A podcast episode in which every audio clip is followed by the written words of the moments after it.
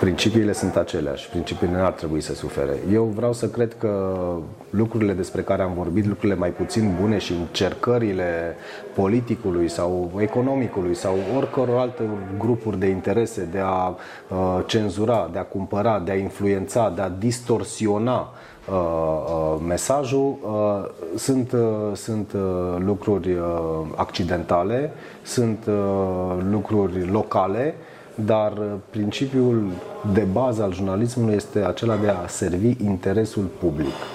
Dacă un jurnalist nu servește interesul public, el nu se mai numește jurnalist, se numește orice altceva. Putem să-l numim propagandist, putem să-l numim uh, entertainer, putem să-l numim oricum, dar nu jurnalist.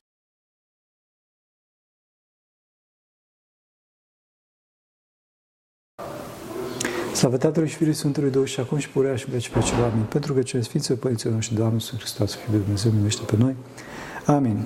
Dragii noștri, ne aflăm aici cu Cristian, Cristian uh, Citrea, de la Euronews. Este un jurnalist care este jurnalist de 20 de ani, nu? 20 de ani anul acesta. Anul acesta face 20 de ani și am dorit să discutăm cu el despre drama jurnalistului contemporan, ce se întâmplă în inima unui jurnalist, pentru că noi astăzi de obicei judecăm în bloc pe jurnaliști, că sunt așa, că sunt pe dincolo și mai departe.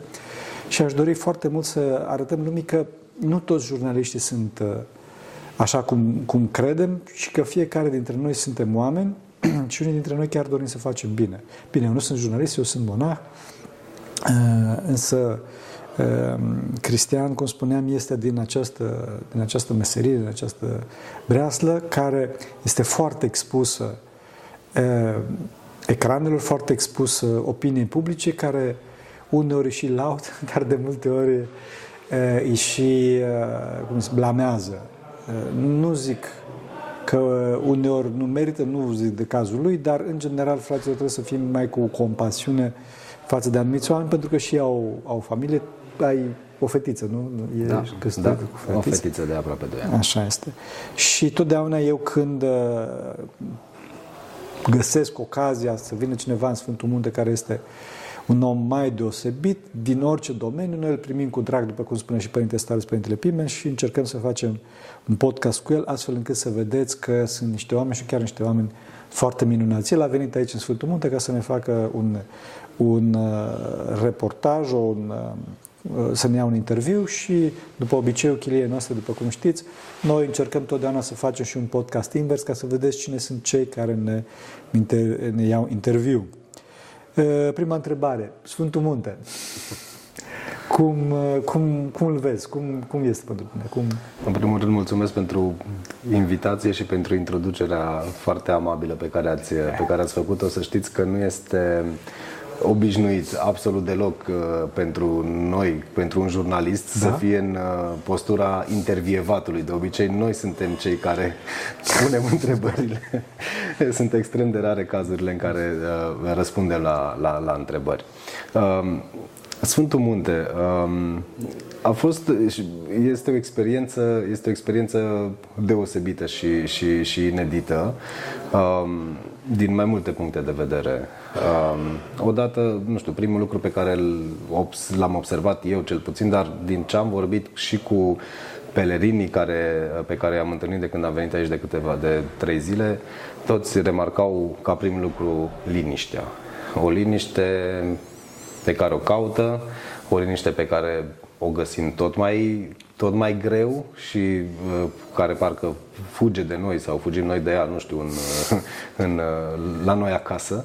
Uh, dar dincolo de, de liniștea asta, care este, bun, putem merge și noi la munte într-un weekend, este liniște, dar e, aici e la pătrat, e dincolo de, de liniștea aceea. Dar dincolo de asta, uh, ce, m-a, ce, ce, ce m-a impresionat foarte mult Ceea ce n-am mai întâlnit până acum este nu știu, organizarea socială de aici, uh, viața pe care uh, dumneavoastră o duceți aici, modul în care vă organizați uh, zilele și traiul și felul de a fi și relațiile odată din ce, repet, din ce am da, da, da. să văd până da, acum. De perioada personală. astea m-au, m-au impresionat uh, relațiile dintre, dintre părinții din aceeași chilie, din același schit și mai ales um, atitudinea față de, de oameni, de pelerinii care vin, oameni străini, oameni pe care nu i-ați mai văzut poate niciodată pe cei mai mulți dintre ei, că înțeleg că vin cu miile, cel puțin din România, aici pe Sfântul Munte. Um, faptul că toți oamenii primesc găzduire, primesc masă, primesc un cuvânt de alinare dacă au nevoie, o povață dacă o cer. Um, lucrurile astea, bunătatea asta, e, e, nu, nu, nu, nu întâlnești în fiecare zi și nu că nu în fiecare zi, e, e, nu știu, tânjim după ea uneori, pentru că este greu de găsit, este greu de găsit, este greu de găsit. Asta m-a impresionat cel mai mult la, la, la aici când am venit, de, de duminică de când am venit, de când am Slavă Lui Dumnezeu! Da. E, un exemplu bun, ai putea să ne spui din carierea ta de jurnalist, niște exemple bune din afara Sfântului Munte, că dacă tot a spus că... Păi uh, da, Sfântul Munte e prima oară când am ajuns aici. Uh, sunt multe exemple bune pe, din cariera de jurnalist. După cum vă ziceam, deja am, uh, am 20 de ani de când, de când fac această, această meserie. Ce să zic? Um, scriu... E, m-am axat și specializarea mea este pe jurnalist politic. Relatare despre ceea ce fac politicienii noștri, ce fac parlamentarii, ce fac guvernanții, uh, ce fac partidele, cum mecanismul de a lua deciziile, uh, uneori uh, mecanismele corupte de luare a deciziei și tentativele de modificare a legii în interesul celor puțini, adică a lor spre uh, și nu în beneficiul celor mulți ale, al, al uh, guvernațiilor, al celor guvernați. Uh, cele mai mari satisfacții le-am avut întotdeauna atunci când, prin ceea ce am scris, prin ceea ce am relatat, uh, în urma acestor uh, lucruri, în urma acestor articole, s-au schimbat sau s-au stopat niște lucruri, nu numai eu, că de obicei uh, când cineva scrie sau face o dezvăluire, presa o preia de obicei și Aha. atunci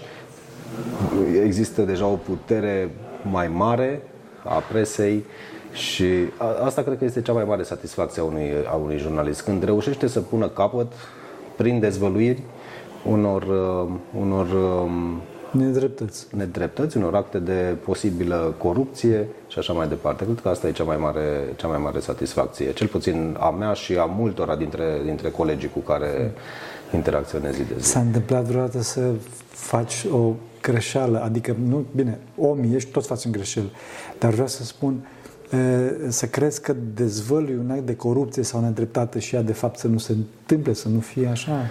La nivel greșel, da, facem cu toții. Acum, da, omenește, sigur. a greșit omenește până da. la urmă. Da, da, sigur. Uh, acum depinde ceva... cât de mare este da, greșeala da, da. și dacă ea este făcută cu intenție sau nu. Dacă e făcută cu intenție, deja nu mai este greșeală, e ticăloșie. Da, da.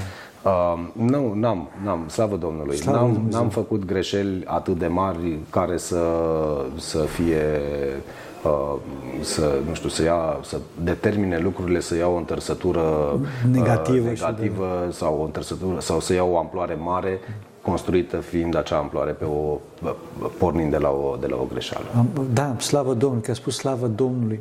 Ai văzut în viața ta minuni, intervenția lui Dumnezeu, lucruri frumoase, minunate. Acum, știți cum e? Uh, lucruri frumoase, da, lucruri frumoase s-au întâmplat și lucruri uh, extraordinare uh, s-au întâmplat. În cariera de jurnalist, de obicei, se întâmplă atât de multe lucruri noi încât știți cum e, prin cantitatea lor e imposibil să nu fie și foarte frumoase, și foarte urâte și tot ce intră în această paletă dintre foarte frumos și, uh, și, și, foarte, și foarte urât. Uh, au fost, au fost și satisfacții profesionale au fost, și, dar uh, știți, nu știu, uh, pe, în zona asta a politicului... Din cauza asta te întreb, că de obicei acolo... a politicului Uh, sunt foarte multe sunt foarte multe lucruri pe care poate cei care le-ar privi din afară. Și am și colegi care sunt jurnaliști care au altă specializare, nu se ocupă de politic și mă întreabă de multe ori cum reziști, cum reziști da. aici, cum reziști cu ăștia, da. ăștia fiind politicieni. Ei bine, m-am obișnuit cu o dată pe de o parte și doi, îmi place asta, îmi place să, să, o, să fiu un observator al, al vieții politice. Este extrem de importantă, deși e detestată poate mm. și poate pe bună dreptate de, de, de multe lume, dar poate nu, nu-ți dă seama lumea cât de mult depindem viața noastră de zi cu zi de, uh, de decizia uh, politicului și de ceea ce fac. Și de asta mi se pare extrem, extrem de important ca noi să fim foarte atenți la ceea ce, la ceea ce se întâmplă și la ceea ce fac în fiecare zi. Pentru că o virgulă într-o lege poate să impacteze și să afecteze mii sau milioane de oameni. Și vezi cum Dumnezeu uneori te ajută, adică îți deschide uși sau îți face astfel de, eu știu, întâmplări. Da. Slavă Dumnezeu, mă bucur tare mult. Pe de altă parte, ai spus și lucruri foarte urâte, o situație de criză sau ceva urât. Bine, nu vorbim de lucruri personale aici, de... Sigur. Poate cel mai, cele mai urâte lucruri în, în, în meseria asta este atunci când cineva încearcă să, să să controleze discursul. Mm. Um, și mai ales în zona politică, încercările astea sunt, uh, sunt uh, și acum și au fost dintotdeauna. Mm. Um, cenzura cenzură îi spunem. Cenzura este poate cel mai, cel mai urât și cel mai negativ lucru care s-ar putea întâmpla, pentru că nu te afectează doar pe tine ca jurnalist. Uh, prin cenzură, practic, cel care exercită cenzura uh, uh, privează oamenii, privează cetățenii de informații care le sunt vitale uh, pentru viața lor de zi cu zi. Privează, uh, nu, nu mi lasă să afle cum se iau anumite decizii, cum se întâmplă anumite uh, acte de corupție, cum se întâmplă anumite uh, furturi și așa mai departe. Și astea, astea sunt uh, poate cele mai, cele mai nocive și cele mai negative uh, uh, uh, nu doar tentative, că uneori se și materializează în, uh, în fapte lucrurile astea. Și crezi că, bun, uh, uh, cenzura nu este bună, clar, sunt absolut de acord, dar crezi că una este efectul a unei cenzuri provocate de cineva azi, izolat, în câteva luni izolat și așa mai departe, care are efectul de a-și proteja respectivul păcatul, că despre asta vorbim de fapt, și altceva este o cenzură sistemică? Bineînțeles. Acum, de exemplu, în țară ne confruntăm cu o astfel de, am putea spune, a spus foarte bine, cenzură sistemică, pentru că dacă până acum erau încercări uh, mai mult sau mai puțin reușite de a controla nu prin cenzură. Într-o societate democratică e destul de greu să cenzurezi, adică să spui asta nu intră, asta informația asta apare la televizor sau apare într-un ziar sau pe un site și asta nu, nu apare. Sunt, e greu de făcut, asta e foarte greu. Și atunci, uh, cel mai simplu sau cea mai la îndemână metodă este să cumperi, efectiv, să cumperi. Și, um, din păcate, în România există o lege care le permite partidelor să primească foarte, foarte mulți bani de la stat, deci din bani publici, bani pe care partidele îi folosesc pentru a cumpăra la rândul lor uh, o mare parte și a, a cumpăra, a controla uh, o mare parte a presei și asta a produs până acum niște distorsiuni incredibile. Um, și e greu, de, e, e greu în acest moment de, de, de, de întrevăzut un, o rezolvare.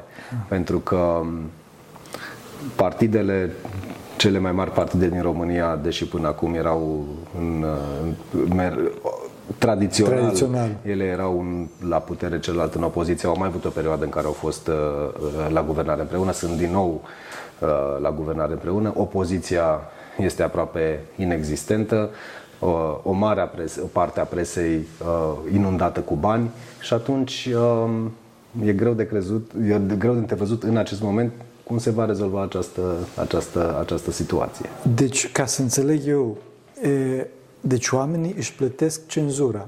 Exact. Și, nimeni nu, și nimeni nu iese în stradă da. să, să își ceară drepturile da. pentru asta. Asta, asta este o mare, o mare problemă a, a societății românești. Mă uitam, nu știu, uh, mă uitam uh, zilele, de fapt nu zilele, lunile acestea, în Franța s-a votat, uh, s-a discutat și s-a votat până la urmă o, o lege privind reforma pensiei. Mm. Creșterea vârstei de pensionare cu 2 ani de zile, de la 62 la 64 de ani în condițiile în care în România este 65 de ani ah. vârsta de pensionare, deci e sub noi da, și da, cu da. această majorare. Și am zice, ok, 2 ani, nicio problemă. Ok, oamenii aceia au stat în stradă 3 luni de zile. Wow. 3 luni de zile au stat mii, sute de mii, milioane de oameni în stradă uh, și au spus că nu este corect ca guvernul să facă, să, să, să ia decizia asta. A luat guvernul decizia asta, au fost uh, și încleșteri cu forțele de ordine și așa mai departe. Ce vroiam să spun? La noi nu există această cultură.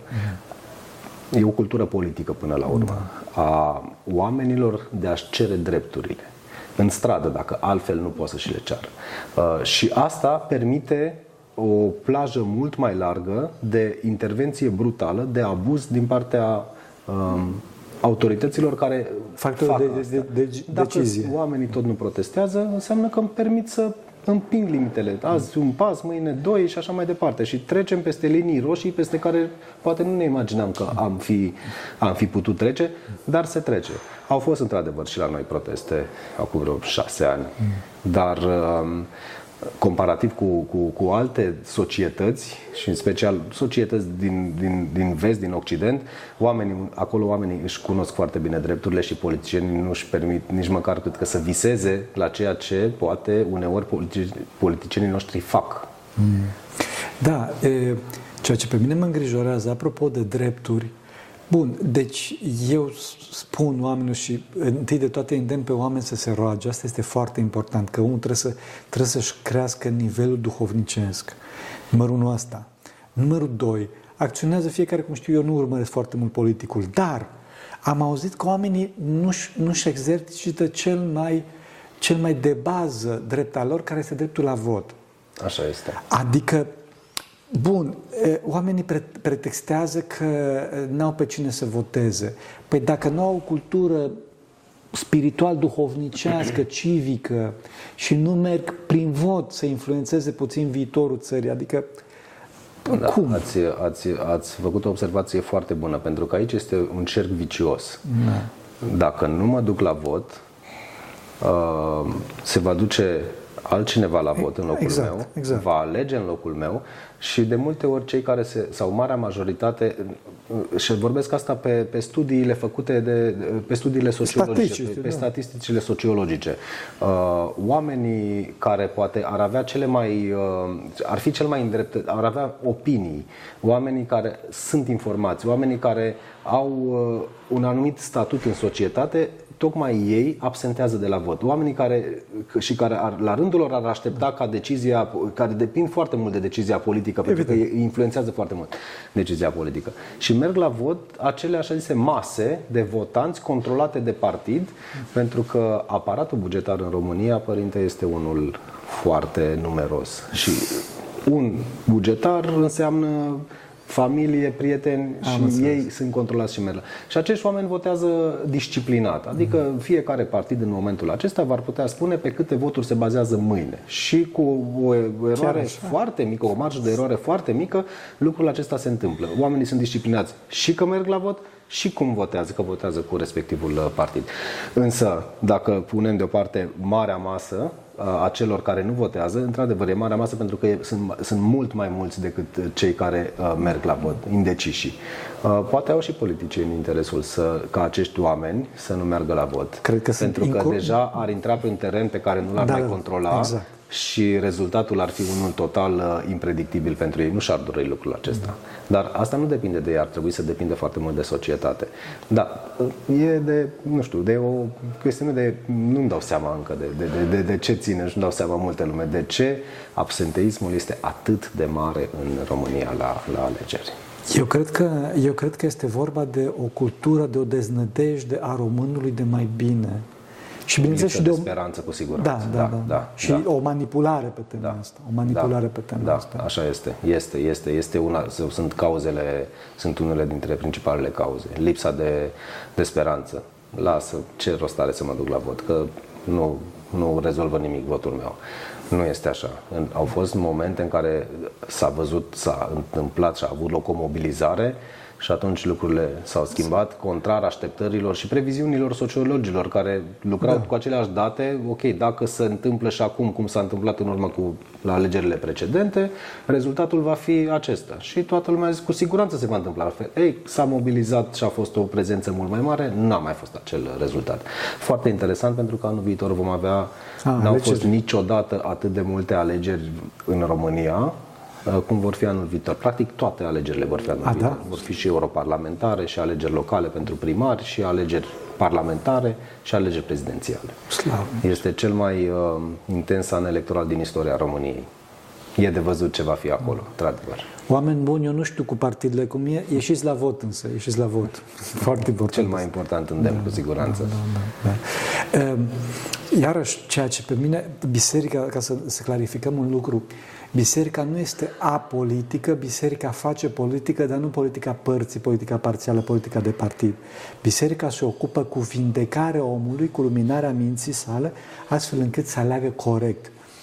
Cum poate omul să să se lumineze la minte, nu din punct de vedere duhovnicesc, că aici e partea noastră, ci din punct de vedere al știrilor. Cum poate să facă diferența între o știre adevărată, o știre dis- distorsionată și o știre fal- falsă, un Asta fake news? este, asta este problema pe care cred că ne punem uh, noi și au apărut și noi ramuri ale jurnalismului și noi ramuri ale cercetării, nu doar ale jurnalismului, uh, în ultimii 6-7 ani, de când cu acest uh, fake news. Poate ați auzit de acest Da, termen. da. Fake news, post-true, post-adevăr și așa mai departe.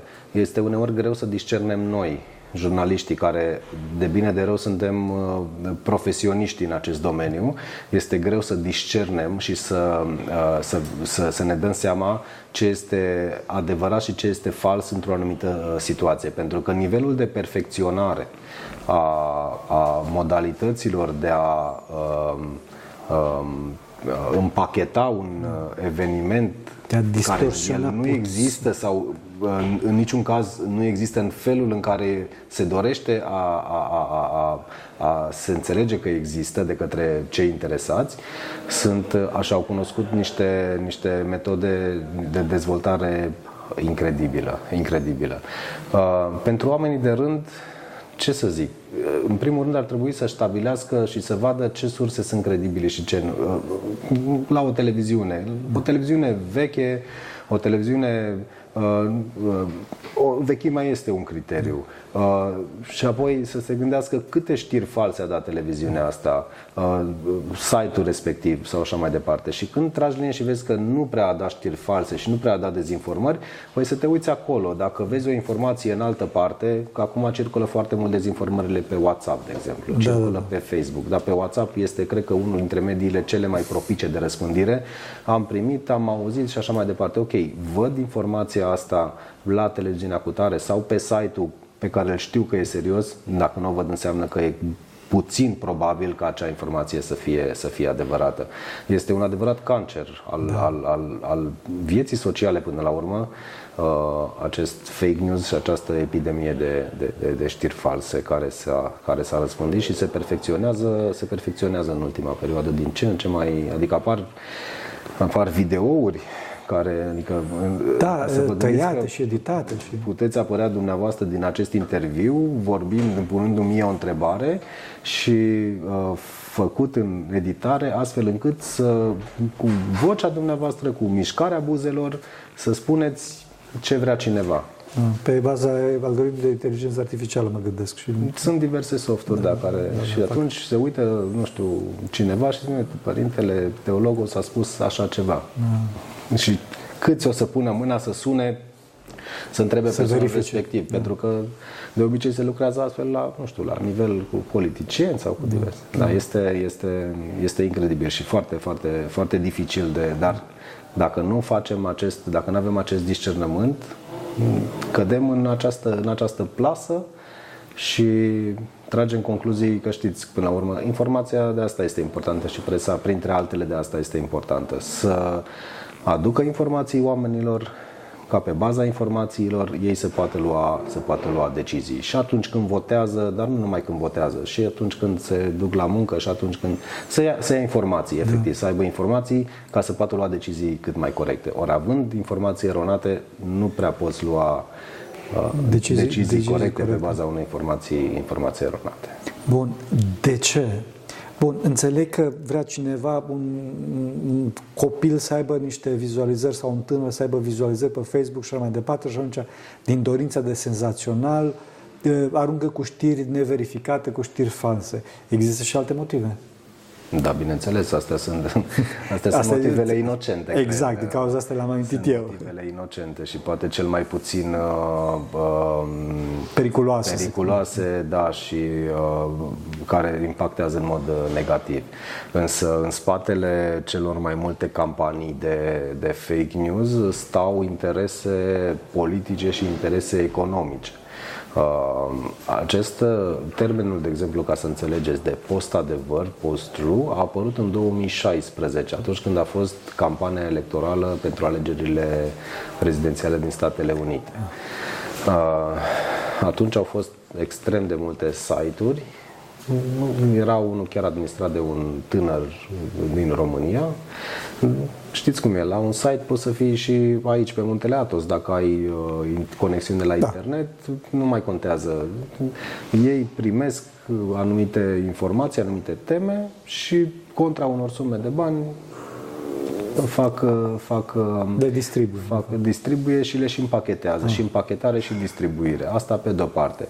Apoi pe rețelele sociale, unde sunt uh, la fel uh, create artificial anumite teme și anumite dezbateri sau atunci când este o dezbatere reală pe o temă reală și importantă, se distrage atenția de la ea prin crearea unor perde, prin aruncarea unor petarde efectiv de fum și crearea unor teme artificiale sau atunci când este un personaj important relativ integru și relativ ok, extragerea din viața lui sau din habar n-am, poate inventarea uneori când nu există a unor părți mici care sunt augmentate și uh, care deja distrag atenția de la persoana lui, de la uh, felul lui de a fi și de la ceea ce contează cu adevărat astfel a, să murdărească să aruncatul cu noroi, exact. Da. Sunt multe metode și, repet, ele se perfecționează tot mai mult și nu și în spatele lor sunt, sunt uh, de obicei interesele politice și apar în, în, în principal atunci când sunt uh, momentele electorale, Am când înțeles. sunt alegeri și așa mai departe. Interesele astea sunt și interne din țara respectivă, de multe ori și externe din partea unor țări care au interesul să destabilizeze democrația într-o țară pentru că atunci când uh, echilibrul de putere este tulbure și democrația este șubredă, atunci uh, se pescuiește mai ușor în apel turbur, ca să da, folosesc da. o expresie mai eufemistică. Da, da, da, și, exact. da, eufemistică, da. într-adevăr. Da. da. Fenomenal. Deci asta înseamnă că sunt structuri specializate pe tema asta care plătesc și care fac și au metodologii și exact, mai departe. Exact, exact, exact. Și mai departe. Asta este o mare problemă. E, cum vezi viitorul? Mă uit acum, mă uitam la apariția am vorbit și cu dumneavoastră în interviul pe care vi l-am luat despre uh, evoluția tehnologiei și uh, inteligenței artificiale și mă uitam la apariția ultimului soft de, de, de, de inteligență artificială, acest chat GPT, care este incredibil.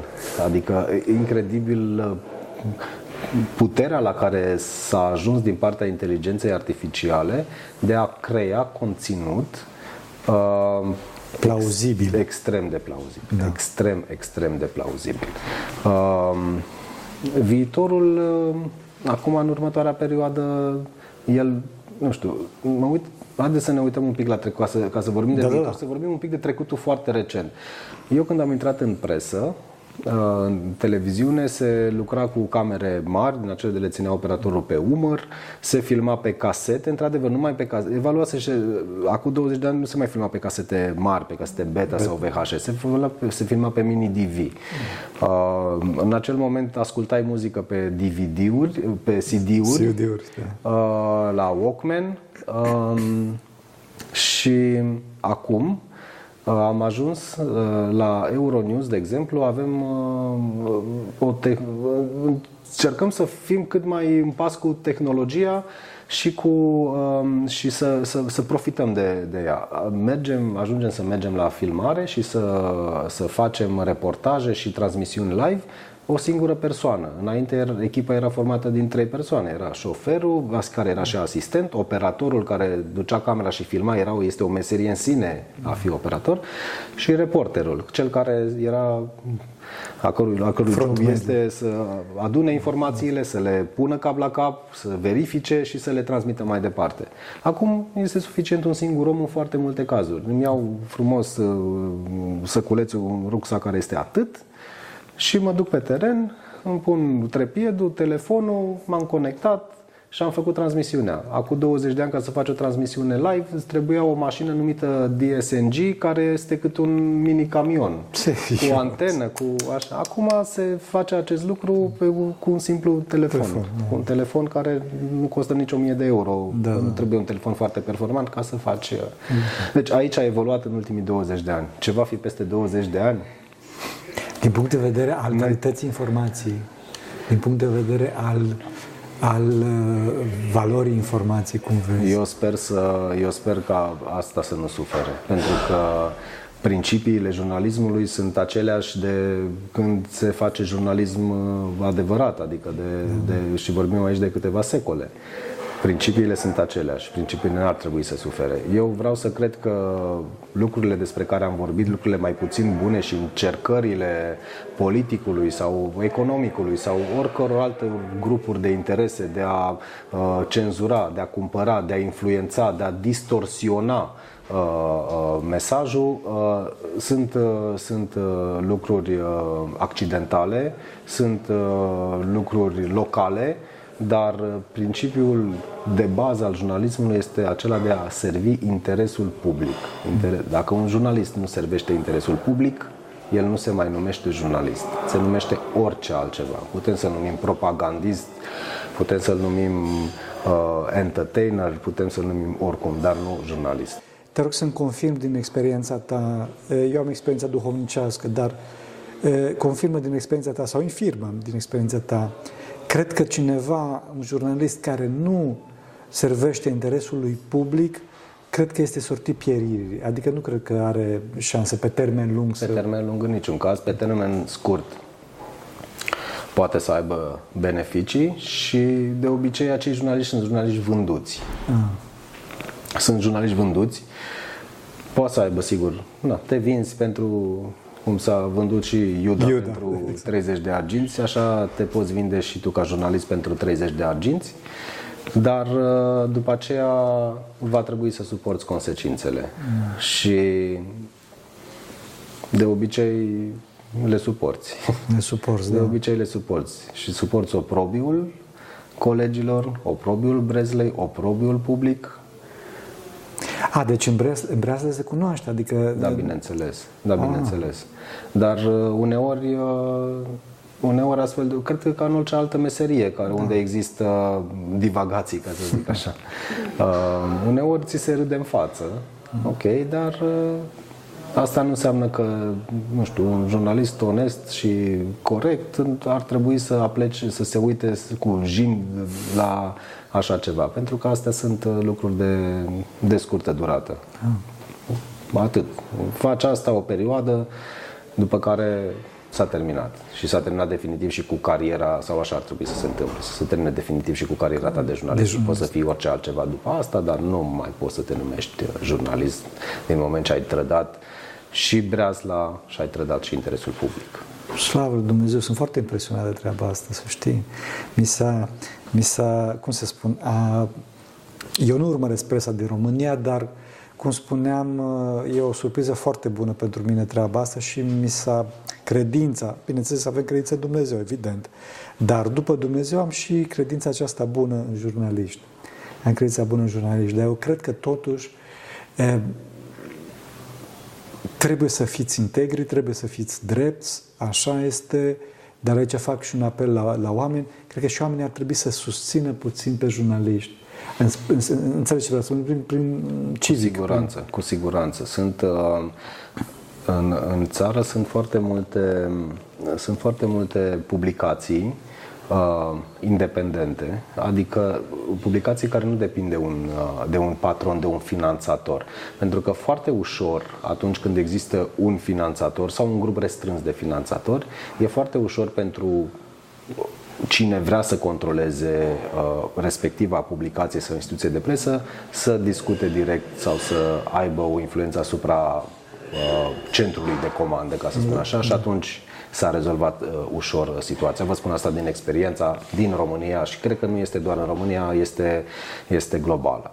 Uh, și sunt foarte multe redacții independente, deci formate din jurnaliști care au plecat din astfel de redacții mari uh, pentru că n-au vrut să, se, să facă compromisuri și au pornit uh, site-uri pe, pe, pe, pe, pe de la zero, da. uh, cu banii de buzunar, poate stând fără să, nu știu, să-și poată plăti anumite uh, cheltuieli luna asta, luna viitoare și așa mai departe. Și au fost foarte mult susținuți și asta, asta, asta este foarte important.